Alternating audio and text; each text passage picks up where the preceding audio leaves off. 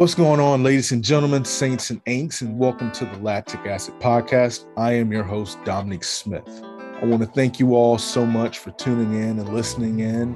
And I know that you're going to enjoy the episode that you're about to listen to. I got a chance to talk with my friend and one of the most talented people I've met, Miss Emma Zimmerman.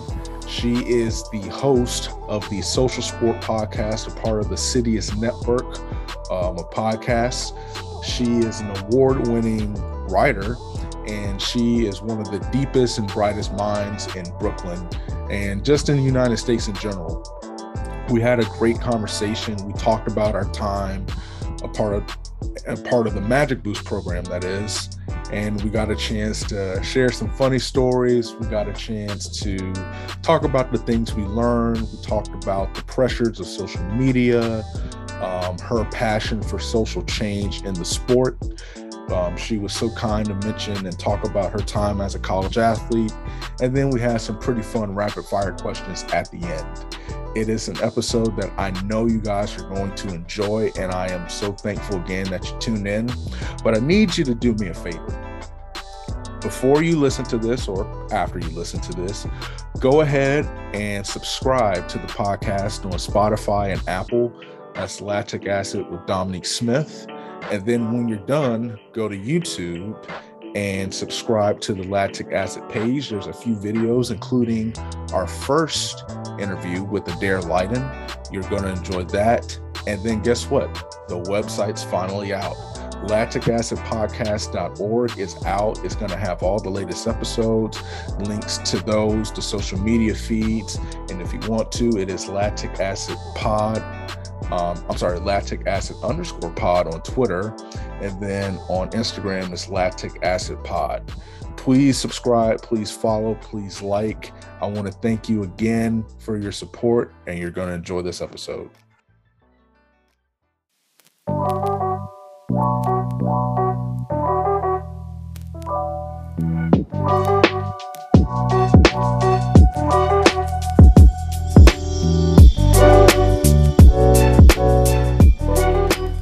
What's going on, ladies and gentlemen, saints and ain'ts, and welcome to another episode of Lactic Acid, the podcast where the takes are fresh, the ideas are ripe, which makes us the best in the bunch. I am your host, Dominique Smith, and today I cannot tell you how excited I am to present to you one of the coolest people that I've met in my entire life. And I have to say this this is episode two with a guest, three overall. And so I have to give a shout out to the Lord. Thank you, Lord.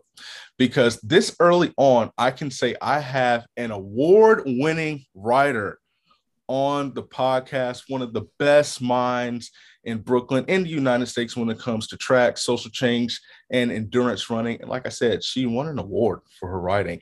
She is none other than my friend, Miss Emma Zimmerman. Emma, what's going on? I appreciate you coming on the show. Um, I don't even know what to say with that intro. That was like that was so much. Thank you. Thank you. I'm so excited to be it's here. Facts. And again, congratulations. You won an award. I forgot. I am so sorry. It's written somewhere. It, it's some, I believe it's on, if it's not on Instagram, Instagram lets you edit stuff. So I will, well, kind of, but I will put the specific link um, but I am so happy and proud of you. Like, like I said, Emma is a big deal, and you're gonna see why in the entirety of this episode. Trust me. Um, but I have to ask you a question that I pretty much ask yeah. everyone when they first come on. If you had to pick a superhero to describe who you are as a writer or who you were as an athlete, who would you choose? Whoa. Okay. So I feel like like I don't know many superheroes, okay. which is a problem. I should. Like the only superhero that's a woman that comes to mind is like Wonder Woman, you know, like so okay. so like what else would I say? You know, like I don't know, give me a few superheroes. Who can I choose from? Okay. I feel like I should know more superheroes. No, no, no. So let's change it up a little bit. Let's change it up a little bit. Okay, okay. What about a character from a book? I know you read a lot of books. I read a lot of books. Yes. Oh man. And now you're like starting to see my issues with like decision fatigue and that like how hard it is for me to answer like inconsequential questions because now I'm like there are so many books. Okay. Um wanna, we can No, no, I got this. I got this. Um I can do it. So I feel like the book that I often go to is um I'm completely you know what? No. Okay. I've been I've been watching the series with my roommate, The Babysitters Club, which is based off of like the children's book, The Babysitters Club. And I see myself in so many of those children. And I think part of it is because I'm like 11 years old at heart. Um, but they're all like so intelligent and they're written in such a funny way. Like they're so artistic and so smart and and uh, such great leaders, but also have all, all these like real human conflicts like adults. And so I don't know, maybe it's a strange answer, but I feel like I would choose like Kristy from the Babysitters Club or something. Okay. Well, Kristy, I don't know who you are, but we give you a shout out because you have a new fan that feels like uh, that you would choose. What is it about Kristy that you think you, uh, I guess that you're similar in a way to the question, of course. Well, I think part is that like I'm I'm 11 years old in many okay. ways. Um, the other part is that uh, she is a really great leader, um, which can sometimes and, and very passionate, um, sometimes in a way that can be a bit of a downfall. Um, I think, yeah, she's she's a boss. I don't know. Okay. That's about it. I like that answer. I like that answer. I'm not going to say so I'm going to I'm going to read it, but I'm going to take your word for it because I trust you. Uh, I don't think you need to read it, but yeah. plans on doing it. Um, but I do appreciate that answer and appreciate the explanation. Like I said, Emma is a big deal, ladies and gentlemen, in Brooklyn and across the United States. Not only an award-winning author, I'm sorry, writer. I can imagine soon to be author uh, currently at NYU, um, getting your MFA in creative nonfiction. Is it creative or non? Cre- ah. creative nonfiction. You got it. Yeah. Creative nonfiction. Sorry, it's been a hot minute. Um, and then getting to her podcast, which I encourage, and we'll talk about that later. Uh, the Social Sport podcast, a part of the Citius Magazine podcast family. Um, she does a lot of things, but Emma and I actually met physically. We met like in August, so that was a couple months ago. But we first met back in the day in May. Um, and back in the day means like six months ago or seven months ago.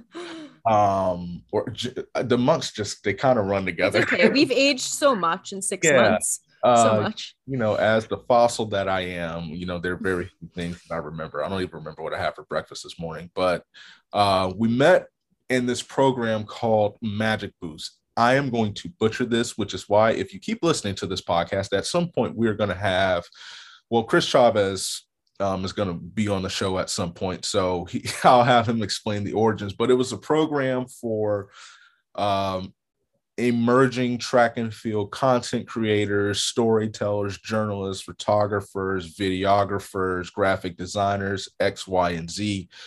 Um, it was a group of 16 of us. It was an extensive training, and essentially, it was to change the mold of coverage in this great sport of track and field. And uh, I was blessed to be a part of it, got a chance to meet some incredible people. Emma was one of them. Um, we went through extensive training for eight weeks via Zoom. Um, and then we got a chance to meet up at the University of Oregon for the Nike Prefontaine Classic and cover one of the biggest meets and get a chance to do some behind the scenes, some great work. Like I said, you'll get the full scope of it in another episode. But uh, just kind of piggybacking, you know, off the Magic Boost theme, what was that program, you know, like for you now that we're a few months out? Yeah, I mean, it was it was a privilege to be a part of it, to be selected to be part of it, but I think what was most important to me was the people I met through it. Just all of you, Dom. Like you were all the most incredible people. And I just felt honored to be with you all in this program. And everyone was just so passionate about what they were doing. I don't know if I've been in a space with so many passionate, talented people, um, just so many different backgrounds, but all who are passionate about telling stories around track and field in a different way. Um, and I also think that the many people who helped us along with this program, those who led the program, and the many media professionals that they brought in to talk to us, mm-hmm. That was a treat to work with all of them and to have feedback from all of them. Uh, as someone who's starting out in a field, it means the world to hear positive feedback from someone who who is, has been outstanding in this field, who's been an outstanding journalist or writer for so long, and to hear, you know, that they listen to your podcast and uh, etc. So yeah, all around, just a really great experience. But I think the most important, uh, most fulfilling part of it was meeting all of you and being inspired by all of your passion. You know, it's funny. Just I, have been fortunate and been blessed to go to different comp- conferences before, nothing like uh, Magic Boost, but I was telling someone it's rare that you get a group of passionate people who actually is they're not in it just for themselves, but just the empowerment mm-hmm. of others around them. That's one thing you know I, I did not expect because you look at the world today it just doesn't happen. Like you know we were ha- able to have conversations we were able to collab on uh, collab on different projects different stories and and and stuff like that. That was one thing that i was certainly surprised over. Um, and then another thing that specifically in meeting you one thing that really challenged me and helped me was you were great and and i want to get into that critical thinking. And i always thought i was a pretty decent critical thinker but like for example emma from what i imagine and it shows up in your writing and it shows up in your questions. Like let's take coffee for example. You don't want to know why okay is it black coffee? And it's like yeah well yeah cheers uh, major coffee drinker um, not me, her. I hate coffee. Um, I yeah, I hate it. Sorry, but anyway, you don't want to know like, okay, where did the coffee come from? You want to know where did the coffee bean come from? Who picked the coffee bean? Why is the coffee bean black? Why is this this the way it is? And that is something that for me personally and just our you know brief conversations it really opened my mind like wow. There was you know certain projects that you you and i were talking about out there that you were you know hoping to work on and i hope you're still working on that it was just like okay i need to kind of reevaluate how i do things. Where did that curiosity come from where you're concerned? Just the willingness and the want to know more like the most. Mm, well first of all thank you. Uh, that's one of the best compliments I've ever gotten. That was incredibly kind. And also, thank you for letting me be three minutes late to this podcast so I could literally make coffee. And that was a really great metaphor for me. Um, true story.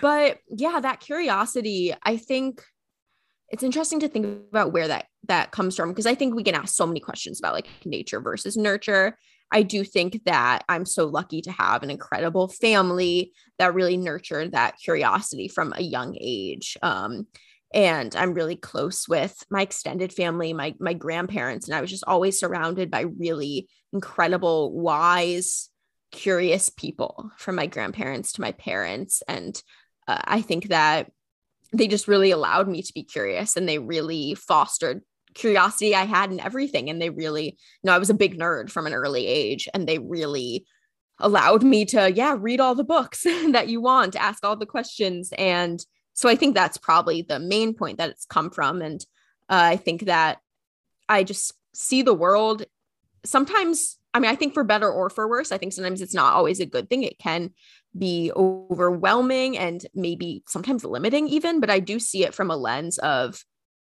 where does the inequity lie here and how do we fix it? And what is the underlying system at play here? I'm kind of always looking through at the world through a social justice lens.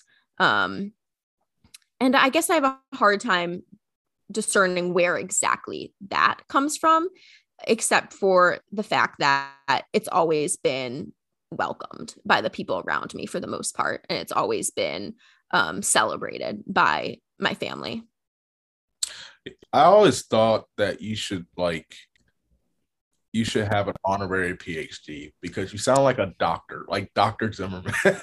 Because that's how sometimes it feels like when, like, if we're having a conversation or listen to the podcast, I was like, oh my gosh, like NYU needs to like give this girl her uh, honorary PhDs, just or just start putting it in there. I mean, Dr. Dre does it. I don't see why you can't do it. I mean, I I've thought about going the PhD route, but I don't know. Like, I love and this is part of a thing it's like i get i don't like being told what to do you know and academia yeah.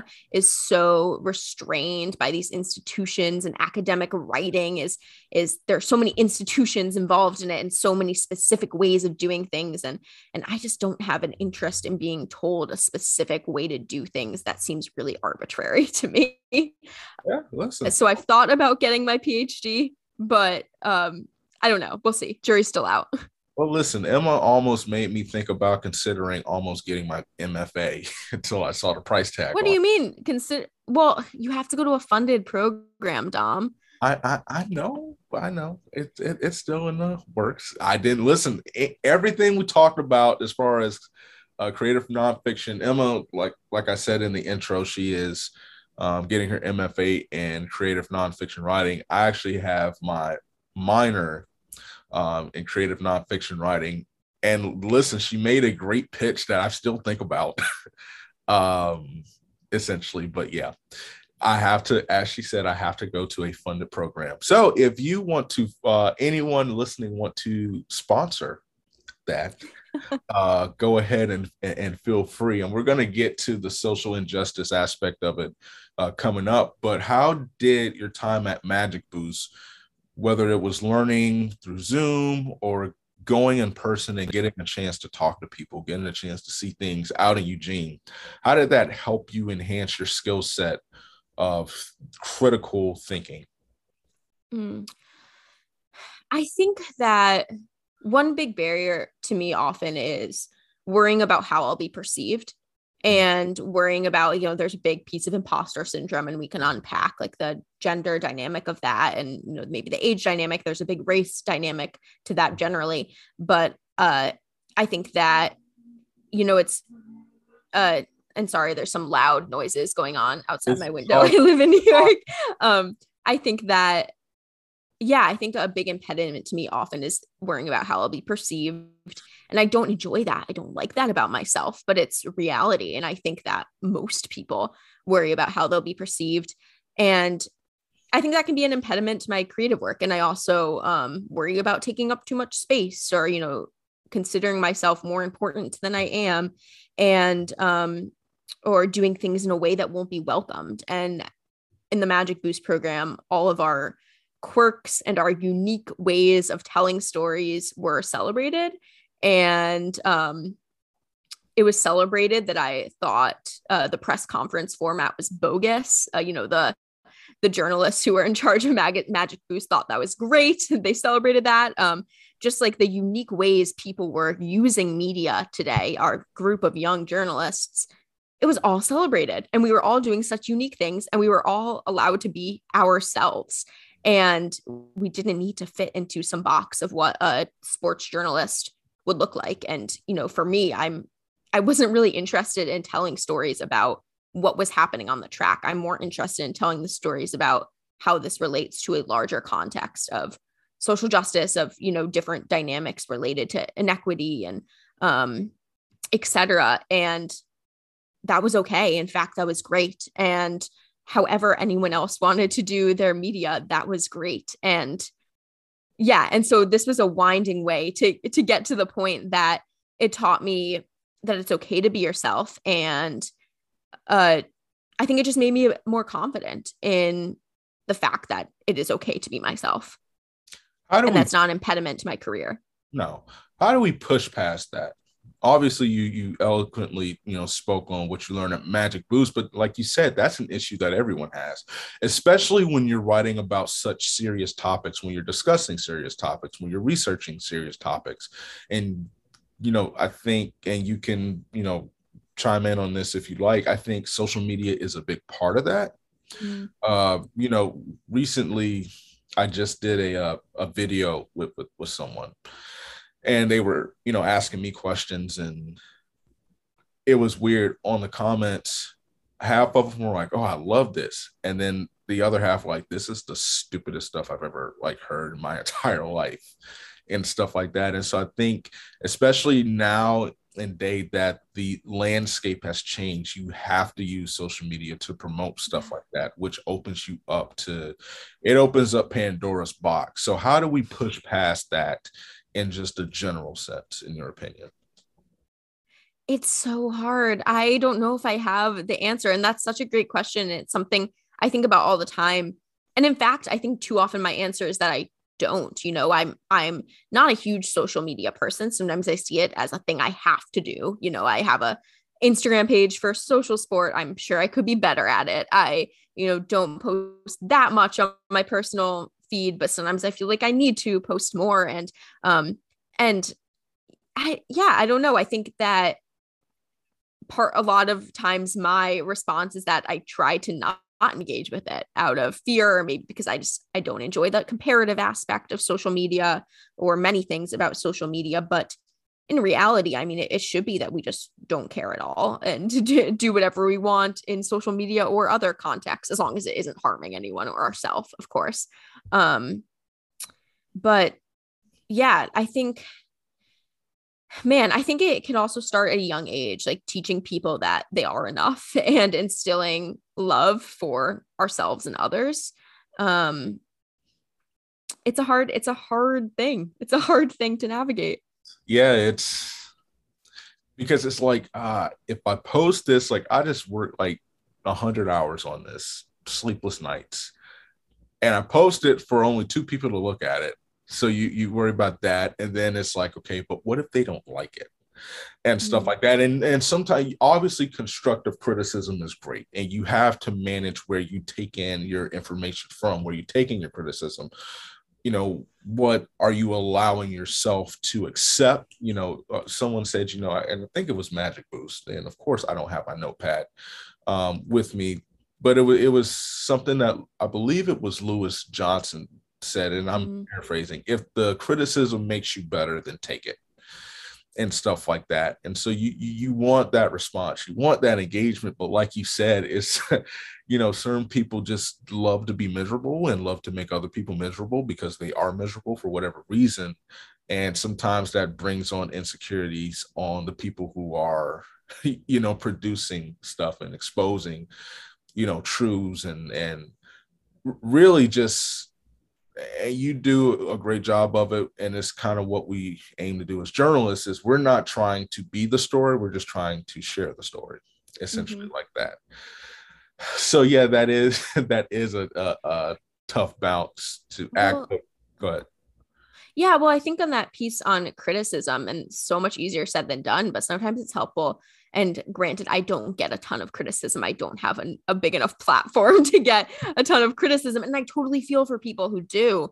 That's part of why social media terrifies me. But I also think that you need to think about where that criticism comes from and maybe what that person is hiding be- from, hiding behind. And a lot of times that is a lack of self-love and you know something that makes that person who's giving you a you know saying a negative thing about your work uh, that's making them feel insecure in themselves. Actually, uh, David Roche and Megan Roche, they're pretty big in the trail running world, but I'm actually coached by David Roche and he has they have a podcast called Swap, Some Work All Play, and they talked all about this on last week's episode. So I have to shout out to them because they're amazing. Um, but they talked about kind of like the idea of love and everything coming from a lack of, you know, when you see those negative comments, I'm not going to say this as eloquently as as they did, but often it just comes from a lack of self love, and trying to understand that will help us better navigate those critiques and those negative words. Okay.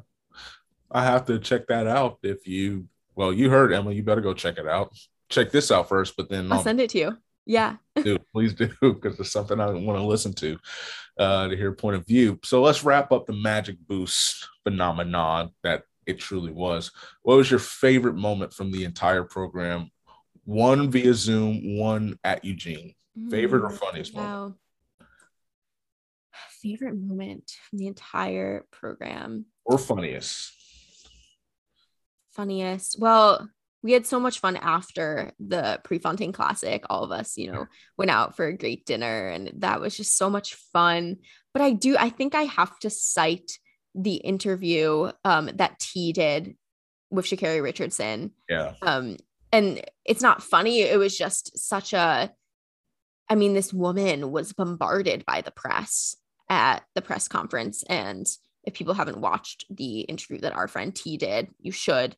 Um, she kind of hung back and waited for the press to kind of filter out. It was very obvious that Sha'Carri did not want to engage that much with these same questions that were being asked of her uh, after the trials and after everything that went down with her. Uh, and he kind of stuck around and then just started asking her some really human questions, some really relatable questions about what it means uh, to be a black woman from Texas and what uh, point of view that gives her in track and field, what she wants to see change in track and field. And uh, Sha'Carri Richardson really engaged with that and wanted to talk about that. And I thought it was just so cool to see someone in our program, a young person, our age, doing such great journalism and getting to an athlete in a real human way, uh, in a way that no one else in that room was able to. Um, so that to me was a really powerful moment. I think that was a moment that I'll always remember.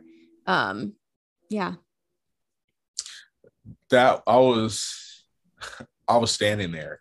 If I'm not mistaken, if I'm not mistaken, I don't know where. So T was like in the front, so I was in the middle. Mm-hmm. It, it, was so funny how how in that were you there in the uh, mix zone? Yeah, yeah, yeah. Because there were like a thousand. There was a group of like it, it felt like 500, but obviously just. Sorry, that, this was at the press conference, right? I'm talking or the oh the mix zone. Mix, no, no, no. Okay. okay. yeah. The press conference, yes. I did not. I very so that press conference was weird. Um, I appreciate the guy letting us. You know, he gave us a shout out. I forgot his name, guy. If you're watching this, I'm so sorry. Um, I forgot your name, but yeah, because I remember you asked the first question and then someone else asked the question, and T did. She started it off by, you know, black woman from, you know, Texas, and you know, Sha'Carri was was, you know, really hyped for that. But when it came to the mix zone, if I'm not mistaken, I think T was the first one to get her. Mm-hmm. Um, and then Sha'Carri jumped to just this media mass of them asking all these questions and she did not want to answer those questions i if i'm not mistaken i think maybe nike or somebody made her go back because she skipped the mix zone and uh okay. She she did a phenomenal job uh tiara williams. Um and, and definitely go watch we're going to talk about social sport but emma did an incredible interview um, with hers. Please be sure to watch that. Um, so that was great to see her kind of break the mold and you know get her comfortable. I remember um, it, it's so weird because some of the athletes I didn't know how the athletes would be and everything, and so it was kind of intimidating. And I remember I was I was in a coffee shop. Uh, I think you were there. We were at it was right after the press conference. Oh, I hope you're going to talk about what I want you to talk about. Continue. Okay. And you were with, I believe it was Hannah. Yeah. yeah. So I feel like we may tell two different stories. So, I'm, okay, what do you think I'm going to say? I think you're going to talk about how there's an athlete there. I'm forgetting who it was who was sitting with his mother. Yeah. Uh, no, tell me, tell me what you're going to tell, and then I'll tell you my perspective on it. It was Noah Lyles, and yeah. I really because we were you know, we if we wanted to interview someone, we had to let, you know, the staff know like, hey, we we you know, we want to talk to these people. But um Noah really wasn't trying to talk. He was not, you know, wanting to talk to the media or whatever, from what I understood. And so I saw him. he was in all white. And so Emma and Hannah were on the outside, you know, doing their thing, drinking their nasty coffee and and online and stuff. And I'm inside with a gentleman. He's the best photographer in the world, and you can debate your mom on that one. His name is Johnny Zhang and Nikki Merrill, um, was a runner for um, Villanova. And check out her her page on the blog on the Run blog. I'm sorry. I think it's Um, off track. Or, s- yeah. Oh God, off the track. Oh, my bad, Nikki. Yeah. Off the track. I, we, we- we'll get to that later. I have to go. I have to go on. Instagram. link it up. Yeah, well, you're gonna follow some random person, and, and you we should, but we want you to follow her too. Um, and I was like, oh my god, that's that's Noah Lyles. I was like, who is that? That's his mama. And I was like, and they were saying, go, go. So what I did was I walked outside and I hid behind Emma and Hannah. I was like, oh God, that's Noah Lyles. I can't do this. I can't do this. And they were like, okay. I don't remember exactly what was said. Eventually, his mom left. Noah's sitting here just by himself uh, with this girl who happened to be his sister. And they were like, You need to go. You need to go. And I was like, Fine, don't tell me what to do. I'm going. And I went and we had a conversation. He was nice enough because I did not want to ask questions about what I wanted to ask questions about. And it was sincere. I wanted to know more about anime. And for about 15 to 20 minutes, we talked anime. He, his sister, myself, and then his mom as well. So that was that was my moment. I remember uh, Nikki and and uh, Johnny were like, "Oh my god," we felt like you know we're pushing like you need to go, and they were watching me through the window, making sure that I didn't back out of it. So uh, I want to So- hear your perspective on that.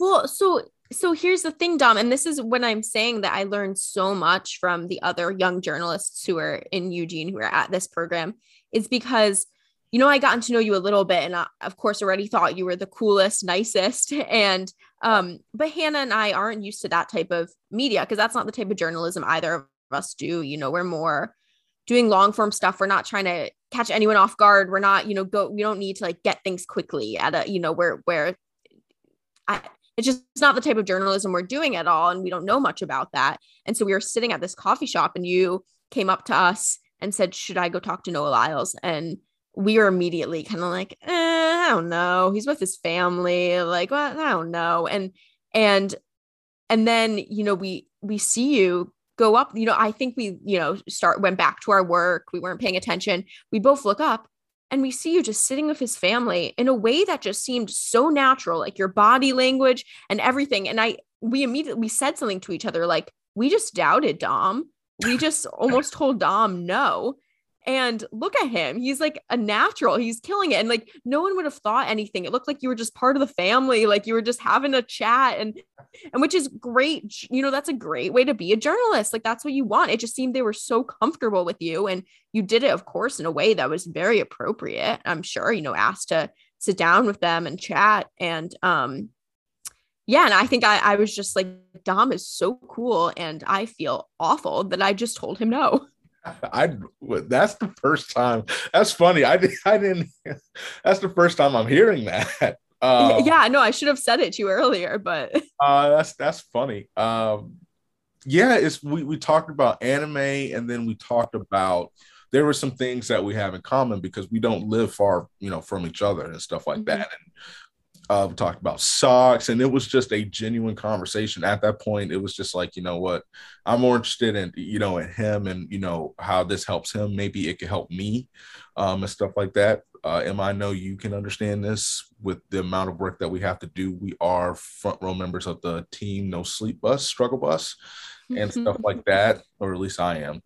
Um, and so yeah, we we were kind of talking about that, but that's funny. I didn't I didn't know you guys had. I don't know if you guys had left. I think you guys had left, whatever the case might be. And I was looking over, and I was like, oh my gosh, like this is this is crazy and everything.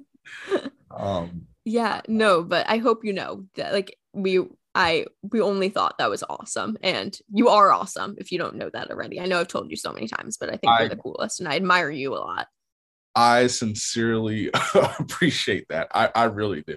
Like I say, it's just a big old admiration fest on this totally so but it's truly genuine um so let's switch to social sport so Let's do it. if anyone doesn't know emma has a podcast that is called social sport it is one of the best podcasts if you have an hour um and here's the thing i don't advise you to go run while listening to this podcast and i'll tell you why because at least for me there's so many times that I've listened to it. There's so many episodes. Like when you you just recently had a retired uh women's basketball coach from I believe it was Duke. Yes.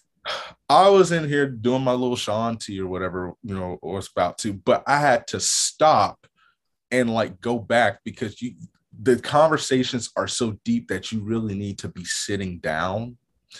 And then I can tell you because sometimes I listen to podcasts. In this case, I was on a treadmill and I almost fell off um, from no. one of the episodes because I was like, I need to go back to that. And, and, you know, when you stop moving, that does not mean the treadmill stops moving and stuff like that. So that's just a public service announcement so that no one gets sued uh, for that. It's one of the best podcasts. Especially not me. I don't want to be sued for that.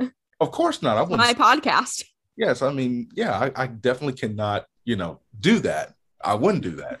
Um, really almost kept that story to myself because I was so embarrassed about it. But it's so like thought provoking. Some of the questions you have and some of the guests that you have on. Talk to me about the origins of the podcast. How did it start? When did it start? And um, you know, how did you, you know, come up with the idea?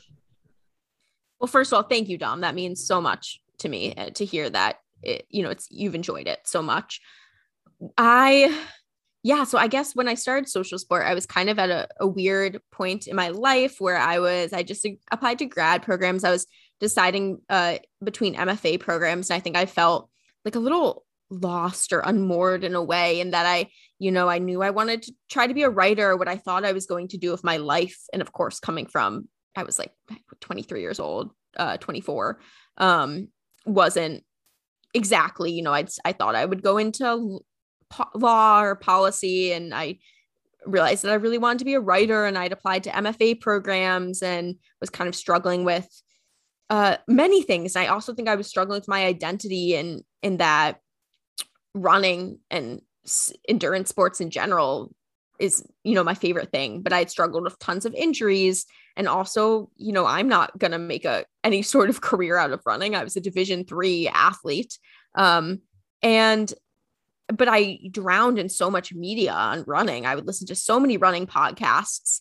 And at the same time though i knew that my career and what i wanted to do in the world was always connected to social change in some way and unpacking injustices. And I didn't see much media that combined sports and social change, but I mm. saw that there was more of an interest in it that was growing. And I, yeah, I guess I just started to see things of like Lindsay Crouse's reporting on Dream Maternity and the Mary Cain story. I saw people caring more and realizing more that sports could be an avenue for social change. And I honestly, I feel like it happened so fast. I just had this idea in my head. Um, I was kind of in between things and I was on this like kind of freelancer outdoor writing freelancer Facebook page and I kind of threw this idea out of of this podcast um but I think I made myself sound much more legit than I am I think I'm actually really good at making myself sound much more legit than I oh, am. Oh, and I um you stop. I, you won an award. Listen, you this is an award-winning writer. Anything that she says that makes her or anything that she says in terms of her not sounding valid, y'all need to ignore that. I'm gonna I'm gonna cut that out. Oh, thank you. Thank you. Okay. Well, okay. But I so I pitched this idea basically, you know, but but the way I wrote it was I am starting this podcast. Uh, it is about the connection between endurance sports and social change. Uh, and I want to speak with athletes who are using their platforms to talk about mental illness, to mm. talk about climate change, to talk about racial inequity, to talk about the, the intersections between all of these things and more. Uh, do you, you know does anyone have an idea I'm, I'm booking my first interviews of who you know any contacts that would be good any athletes that would be good and i thought i'm just throwing this out there. No one's going to respond. I just kind of want to see if anyone gives me any reaction. I've done nothing to start this podcast. It was just an idea. I did not have a podcast. And i had 30 messages within one day between like email and comments on the post and all people giving me names of folks I should interview. And so it was kind of like a, oh shit, I really have to start this. Um, and I had some interview experience from like a previous job I had out of college, and but not a ton. Uh, and so I, and at the point I was actually, you know, in between things, I was living at my parents' house for a number of reasons. Uh, one of them being to save money before grad school. One of them being that I'd had quite a lot of uh, mental health struggles, and I was trying to kind of get those under control before I, you know, went back to school and w- went back out, you know, and it to tackle the next steps of my life. And I'm so grateful to have amazing parents who were not only gung ho about having me live there, but in fact were very much like, we, you should come live with us for a little bit and you don't have to work full time. You can apply to grad schools and also focus on getting your mental health under wraps. Um, but that's all a big tangent. But but anyway, I um yeah, was basically living at my parents' house pitched this podcast, uh, you know, did a couple interviews. This was like right before COVID happened or before we COVID put us under lockdown. Yeah. Um, recorded in my parents' basement and released it out into the world. And it was kind of like a here goes, nothing. Um, I'm passionate about this and I want to do it. And it's gotten a response. So we'll see what happens. And that was it. It's it's such a legit even the early episodes are just incredible so you put this you say you put this on facebook like a facebook group or yeah it was like this facebook group i was in um mostly a lot of like freelancers who do work in the outdoors are wow. in it yeah that is it's base camp for anyone who, base camp. okay yeah. the one thing that listen i made it clear I, I was a shot putter. My only form of running was running two laps to warm up. So you have these incredible athletes on the show. Uh, just, just, and, and there's certain things like I wouldn't think of. That's the thing that uh, impressed me. Trail bike riders didn't know that was a thing. uh, and I know that you enjoy endurance running. Um, I know that you put in some serious mileage um, when you can. Of course, we have time, and so it, it's awesome to hear. There's certain things that you can relate to, but you do such a great job, and and I guess just the journalist in me is curious. I'm not sure any if you have any existing relationship with some of these people that you interview but they open up to you in such a way because they just feel so comfortable and passionate about the questions that you're asking, but their role and their purpose in being on the show. Um, has that kind of surprised you or like that people have been so open about what they're going through and their struggles and how do you find it just kind of easy for them? Maybe and maybe it's just the the podcast. That's what i've that's what i've always thought that they're like, okay, I can find a place. Finally, there's a place for me to express everything that I, I'm feeling. Um, so you know, is is it was that your goal essentially to mm-hmm. create like a safe space, essentially for people to come and do that? I guess that's the well, best. I yeah, I mean, I always want it to be a, a safe space, and I always want people to feel comfortable telling their whole stories. And I'm sure there are pieces of people's stories that they don't tell.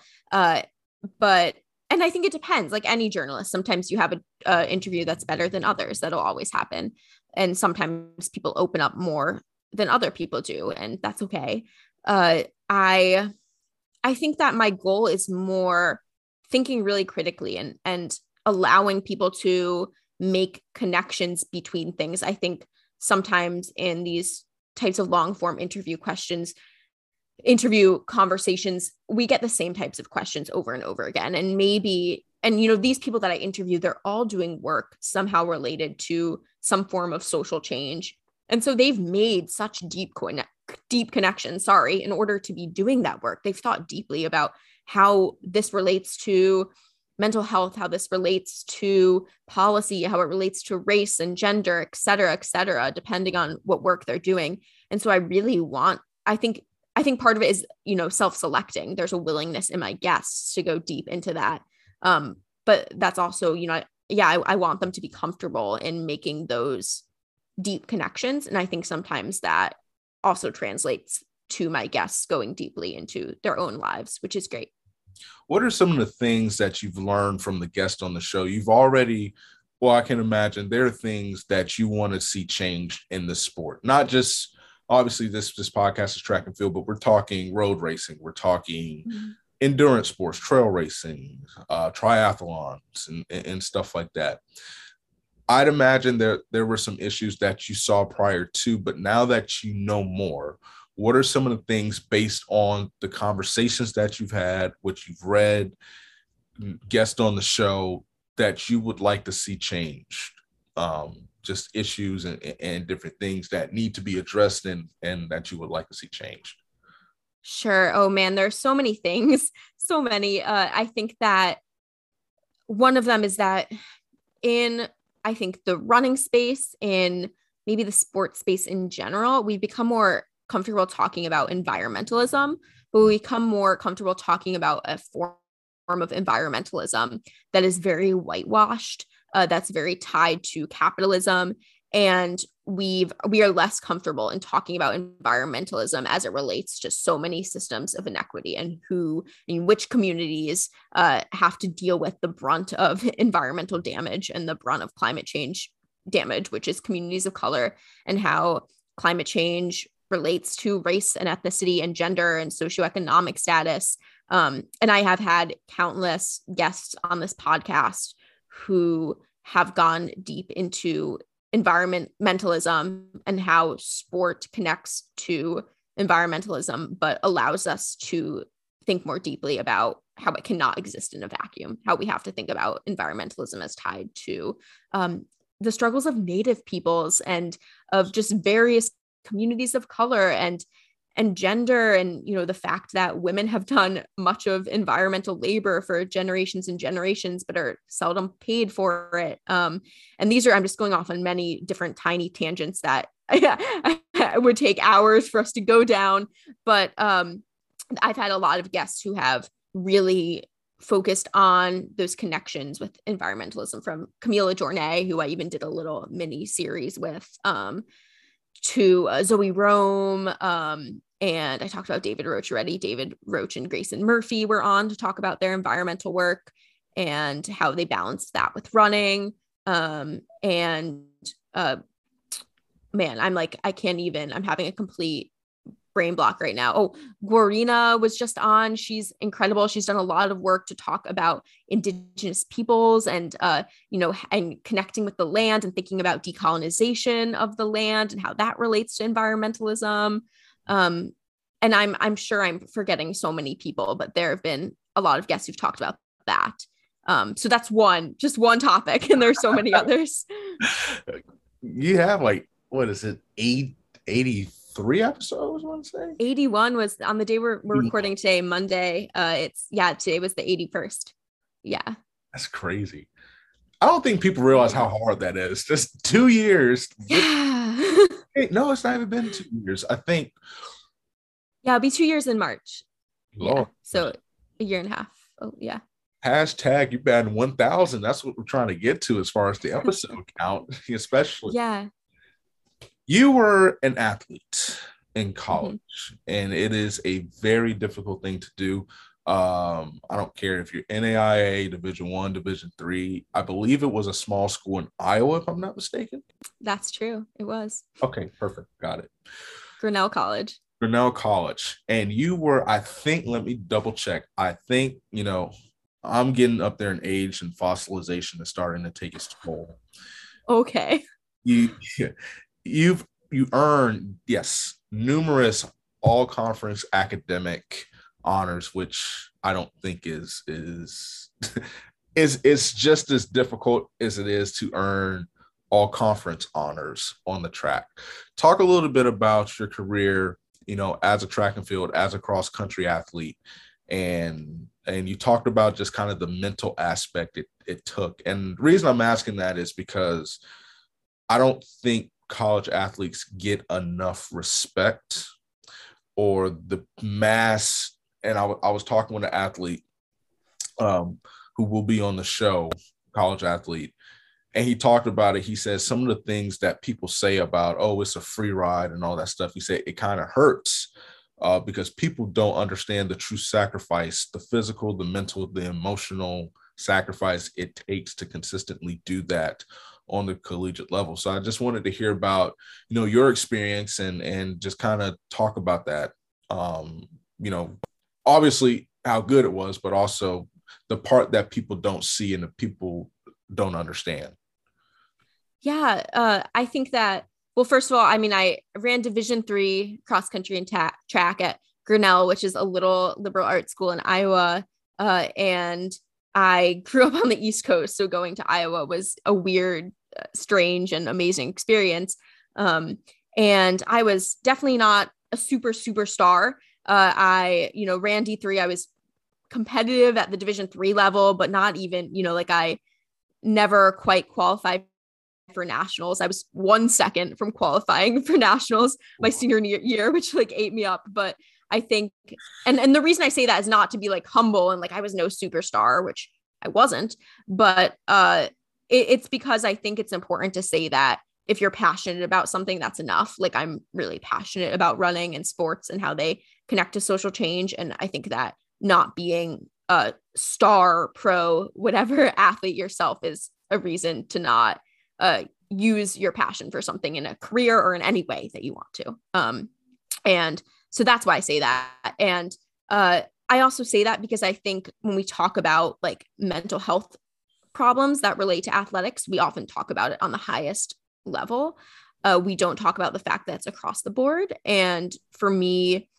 yeah i mean just talking about my experience, I I really struggled with my mental health as related to athletics. I struggled with an eating disorder from the time I was pretty young. Uh, that was kind of reached its peak when I was in college, and a lot of that was largely tied to being a runner and i think that's it's a very common story in that i um you know got slower in high school when i went through puberty and didn't understand why and no one really told me why and you know kind of that like very common story and i burned out and um then went to college and you know tried to tried to get faster by eating less and you know doing you know everything i could to cut corners and became an addiction and it's a it's a very common story and so i think um that i share all of that and i share that i was a division 3 runner. It's still never fun to talk about even on the other side of all of that.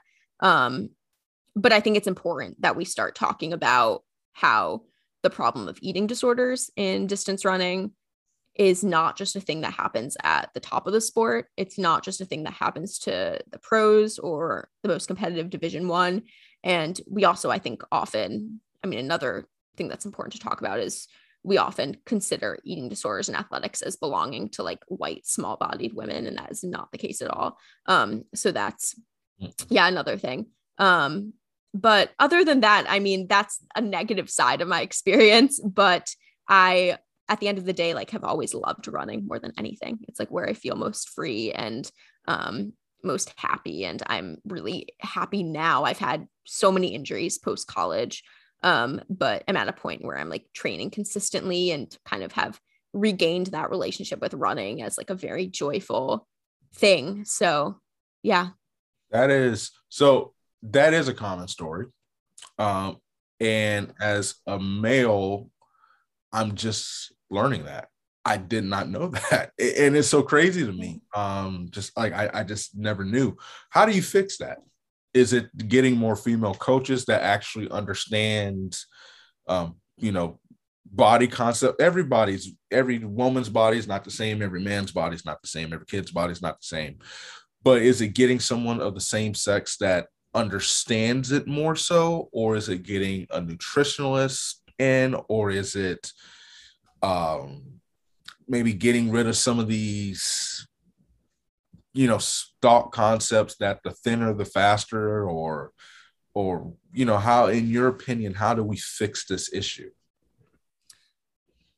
yeah uh, it's not an easy fix and there are many pieces of it but it's something that i think about quite a lot um, and i think a lot of it comes from really early ages and I, well you you mentioned women coaches like yes we need coaches of like all genders. We need coaches. We need, I, I think that having women coaches, women head coaches is important. Uh, but I think also talking at a younger age um, and making sure that coaches are trained on eating disorders. I think sometimes it's like treated as like it's like shin splints, right? Like high school cross country and track coaches want to avoid shin splints at all costs and that's like eating disorders and i think in a way it's kind of be- because of that it's become like a don't touch this subject and this is changing a bit but i think that's really false like you need to talk about it you need to talk about it with athletes with young athletes they need to understand um, what this is and i think also like there needs to be an understanding at an early age of how girls' athletic trajectories are really different than boys' athletic trajectories.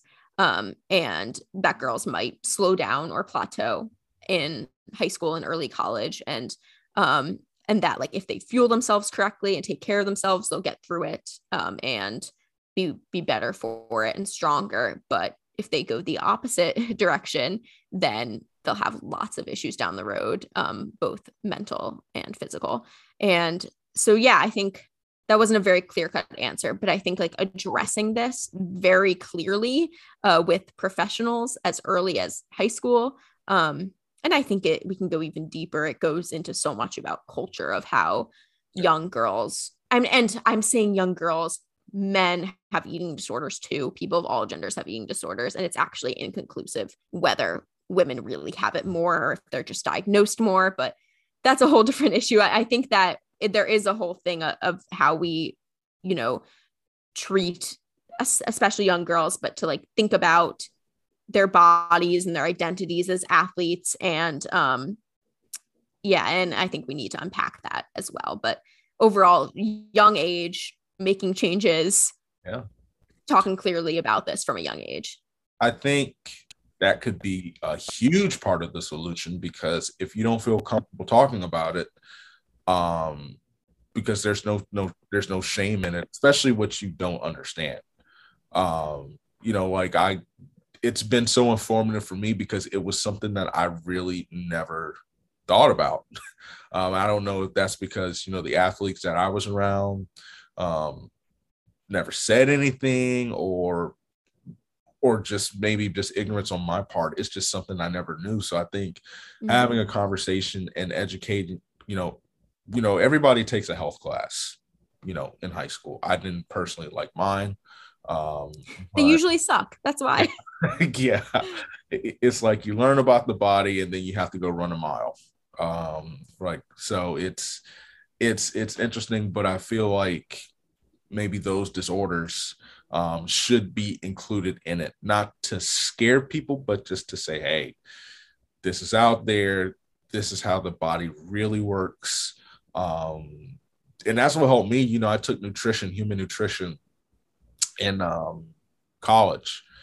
And I was like, oh, okay, well, you know, you know, milk builds strong bones. Well, why? And it's because this helps this and all that stuff. So to your mm-hmm. point, I think just starting out with a basic conversation um, will do great wonders. But I have two uh, sort of quick topics we're going to do. Yeah. Um, our final uh, topic is called Down the Home Stretch. But before, I want to know what uh,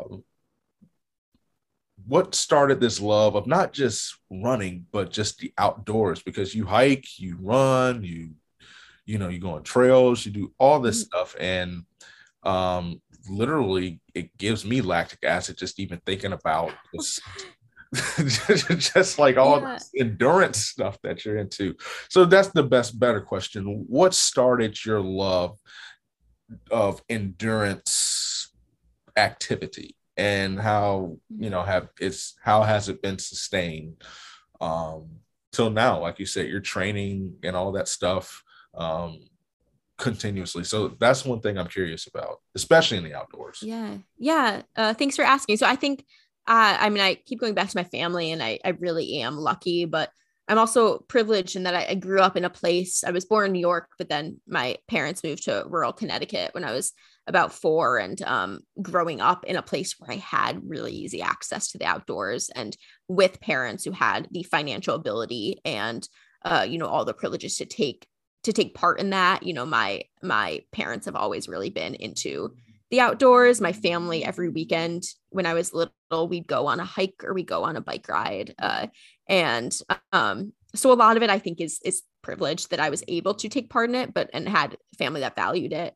Um, but for me, I think I have always been like a really type A person, was definitely like a pretty type A anxious kid, like super driven, super obsessive about school and like all that, uh, like common story. And I uh, was like pretty mediocre at every sport I played, um, like not great, but I learned that I was really fast and uh, that I love to run. And so I would, and also I was really competitive. And so I wanted to beat like all the boys in the mile run. So I, in gym class, so I would like practice running around my neighborhood. And I think that's how I developed like the, a love of running specifically. But again, I think like having a family where that is really fostered and celebrated and even like if I was really stressed out when I was little, I remember my mom sometimes be like, go on a run. like you need to go on a run. Um, but yeah, eh, so a, a, lot of things, but um, man, yeah, I learned at an early age that it was just where I feel the most free and the most myself, uh, you know, in the outdoors and just running and just, yeah, yeah, that's it. Do you think you'll end up doing any competitions, any marathons, things like that in the future?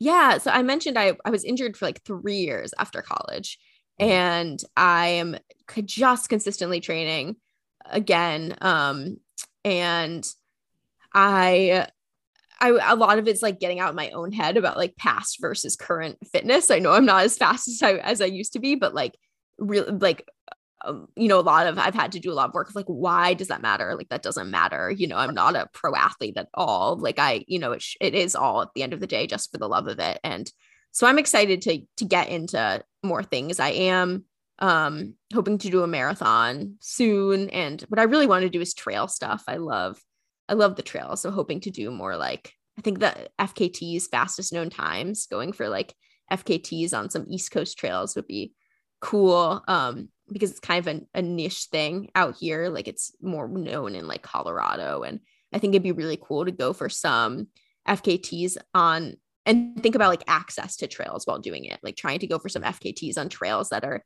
easily accessible via public transit from New York City. Um, these are all just like ideas in my head, but yeah, I'm I'm excited to do some races and and things like that again at some point soon. Okay, that's what's up. So we are now at our final uh, segment. I like to call it down the home stretch. I'm going to ask you a few rapid fire questions. I want you to answer them to the best of your ability. This is interesting because you do this to other people. So it's going to be fun to hear uh, kind of how you react to some of these uh, questions. So let's get it going. If there was a food, if there was a food that you had to keep and a food that you had to eliminate from society and your menu, which one would you keep? Which one would you get rid of? Okay, so easy. So I don't eat meat, so I would eliminate meat. Uh, I would keep. Um, I have like peanut butter and banana is like my comfort food in any form, like peanut butter and banana on toast. So, like peanut butter. Can I say peanut butter and bananas like together? That's, is that a food item? We'll call it bananas. How about that? Perfect. Perfect. You would keep bananas. um, what is the most underrated TV show and overrated TV show? Mm. Mm. You were just watching The Middle, right? That's we talked about this. The Middle is the most underrated TV show ever. Thank I think you. it's getting more popular, but I used to watch that. Like my my family used to watch it in high school, and we loved it. My parents used to call me Sue Heck, which was really offensive. Oh, that's um, what mean, right? Yeah, but but we love. I love that show. It's a great show. I'm happy that you watch it too. Overrated. Uh, I'm gonna get some hate for this. I've never quite understood Schitt's Creek. Do you do you watch Schitt's Creek? Uh, I just I watched four episodes and took a nap. So I can't do this. I don't get it. Like I don't find it that funny. I, I I and like all my friends watch it and they're always like, "You, this is your humor. You'd find it hysterical." Um, I don't get it. Yeah. Yeah, that's I, I agree. I am so happy you like the middle. I'm so sad that they come. You're nothing like Sue Heck in general. If anything, you, you're not even like Brick. but the part that reminds None of these are good. You're not going down a good road. No, no, no, no. Listen, listen, listen. Okay. You, the only part that I can that I would, as far as where Brick is concerned, his love of reading. That's it. You don't relate to any of the characters. Sue didn't make Sue went to East Indiana State. Sue didn't even make the teams. You had to make up a team and stuff like that. So yes, yes, yes. I'm not. Yeah, no, I they're joking. I'm not really like Sue Heck, but I think it's fun. Like you know, if you have a kid who runs cross country to like there's a big cross country element to that. You know, she always she goes cross country and she loves it, and Yeah, so they yeah make fun of that. But thank you, I appreciate it. didn't make the team. Had to make up wrestlerettes. Okay. Yeah. Uh, if there was someone that had to play you in a movie, who would be the perfect candidate? Hmm. Ooh. Oh, do you know? And this is I'm having a complete brain blank. Who? What is she? It's like a very obvious. The actress who's the lead of Black Swan, Uh, Natalie Portman. Natalie Portman. I I think she's amazing. So, I would love for her to to play me. Yeah. Okay. Yeah. If you had to have someone read to you, who would it be, and what book would they read? Oh, that's a very sweet question. Ooh. I Well, I guess I'll I'll choose I'm looking at right now. The Warmth of Other Suns by Isabel Wilkerson is the best book I've read in 2021. It's like epic. Epic book. It's about the great migration of you know when when black people came from the south to different places, you know, in the north, central, midwest in the US and and west um, and this woman Isabel Wilkerson. This is not rapid fire anymore. I'm sorry, Dom. It, Uh, is an never usually- incredible. Okay. It's not. Yeah, it's an incredible, incredible writer. She's narrative nonfiction. She recreates these lives on the page, and we don't talk about the Great Migration uh, enough and how it's affected families. And um, it's an epic, epic book. So I, I would have someone read me that book because I think it's an amazing book. Um, who would read it to me? Dom, you can read it to me. I'd have you read it to me. I got you. Okay, I got you. I may get a little emotional, uh, especially talking about the migration, but I got you. If you had, we only have a couple more. Someone who had to narrate your life. Whoa! Like, what does that look like? Like a like a podcast? Like they're in like my head all the time? It could be anyone. Yeah. Uh, let's do. Uh, see, I don't like when journalists come on and ask me questions for stuff like that. it jumps me. Uh, it could be anything. It could be your podcast. It could be your day to day living. day-to-day living well if you know one thing about me it's that i love my grandparents more than anything in the world it's like i they're the best people in my life and they're my favorite humans they like helped to raise me uh, my three grandparents are like best friends they live in the same town in new york um, and so if i could just have their voices with me all the time i would i would do that I was thinking, interchangeably yeah, that would be really sweet. Uh, the love Yeah. that you have for them is inspiring. I was thinking like James Earl Jones or Ooh. uh, something like that. You know, that very powerful Emma takes the trail and she walks. oh i like that i like that though yeah and yeah something like really authoritative exactly like a boss and everything like Mm. that. Okay, what is the best piece of fashion advice that you have ever received? the best piece of fashion advice was an anti-fashion advice. I was wearing like like really I only wear sensible shoes. So I'm like I said I was 11 years old, but I might be 80 years old. Um and I only wear sensible shoes. And I had someone say to me, I'm not going to say who, a not very nice person said to me, uh, uh you cannot be 25 years old in New York City and only wearing sensible said shoes. And right, and, and I was like, well, that is wrong. And so that's the best fashion advice because it made me realize that it doesn't matter what shoes you wear. You should wear what you like and what's comfortable. For those listening, obviously, if you're watching, you're seeing my shaking my head. People, okay, you know, this is a okay. That threw me off. I can't believe somebody would actually not be that nice. Okay, best vegan dish, especially for someone who's not a vegan but is interested in trying different vegan food. What's the best vegan dish that you Mm. recommend or that you have made? And beans and rice don't count because everybody says that. Yeah. Okay. Well, I, I mean, I could eat like falafel all day, but I think, you know what I'm gonna do? I've been really into. I'm not a big fake meat person because I, you know, haven't eaten meat since I was a little. I never crave it. I don't remember what it tastes like, but I've been really into vegan sausages lately. Um, and there's this Brooklyn. I live in Brooklyn. This this Brooklyn. I think they're they're based. Maybe they're not. They're somewhere in New York.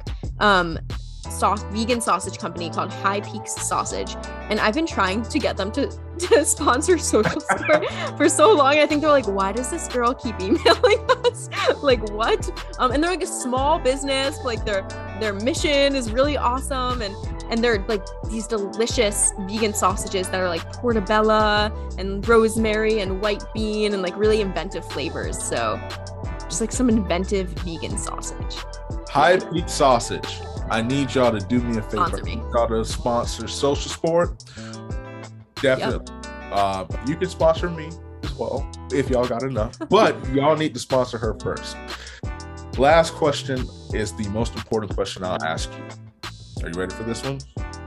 I'm Why ready. is, why is sport a powerful platform for social change?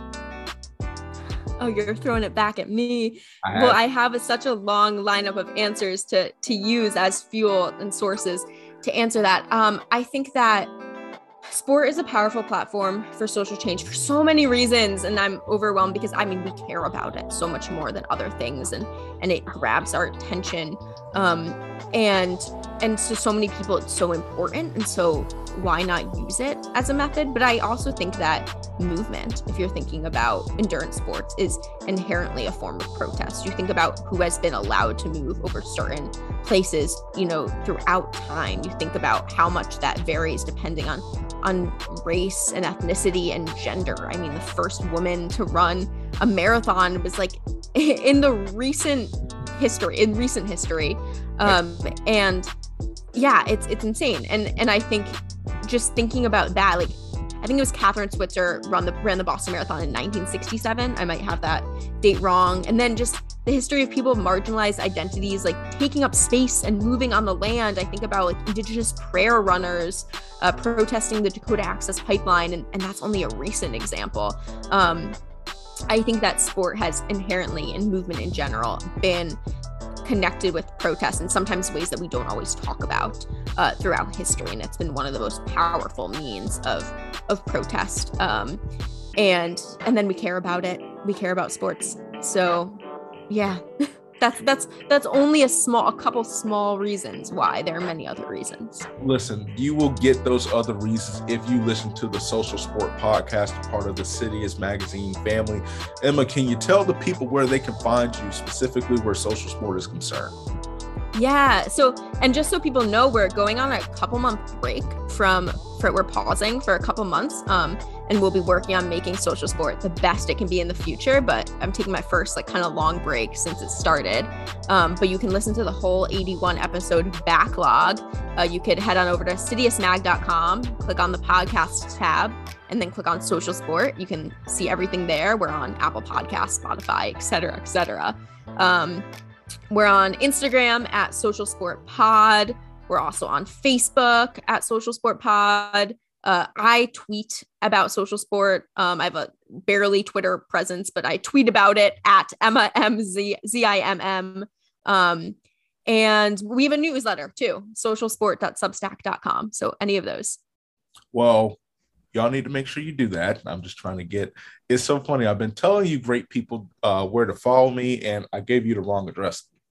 So, what you need to first do is you need to do what she said. Y'all need to follow her, listen to those 81 episodes. And the great thing about the podcast, you may not agree with everything, but you're definitely going to come out of it learning something new, and you will be inspired after you follow her. Go on over to Twitter, follow lactic acid underscore underscore pod, and then go on Instagram and follow lactic acid pos. Oh God, lactic acid podcast. The lactic acid's kicking in right now. And then you can find me on YouTube. Follow the YouTube page where you can see the video um, interviews, and then go on Apple Podcast, Spotify, etc., etc. I'm there. You can listen there. I want to thank the most gracious guest Emma Zimmerman. I'm gonna call her Dr. Emma for coming on the show, dropping some wisdom. Award winning writer, and the best is yet to come for her. I hope to have her on in the near future. But until then, I want to thank you all for your listening, your support, and I will see you next time.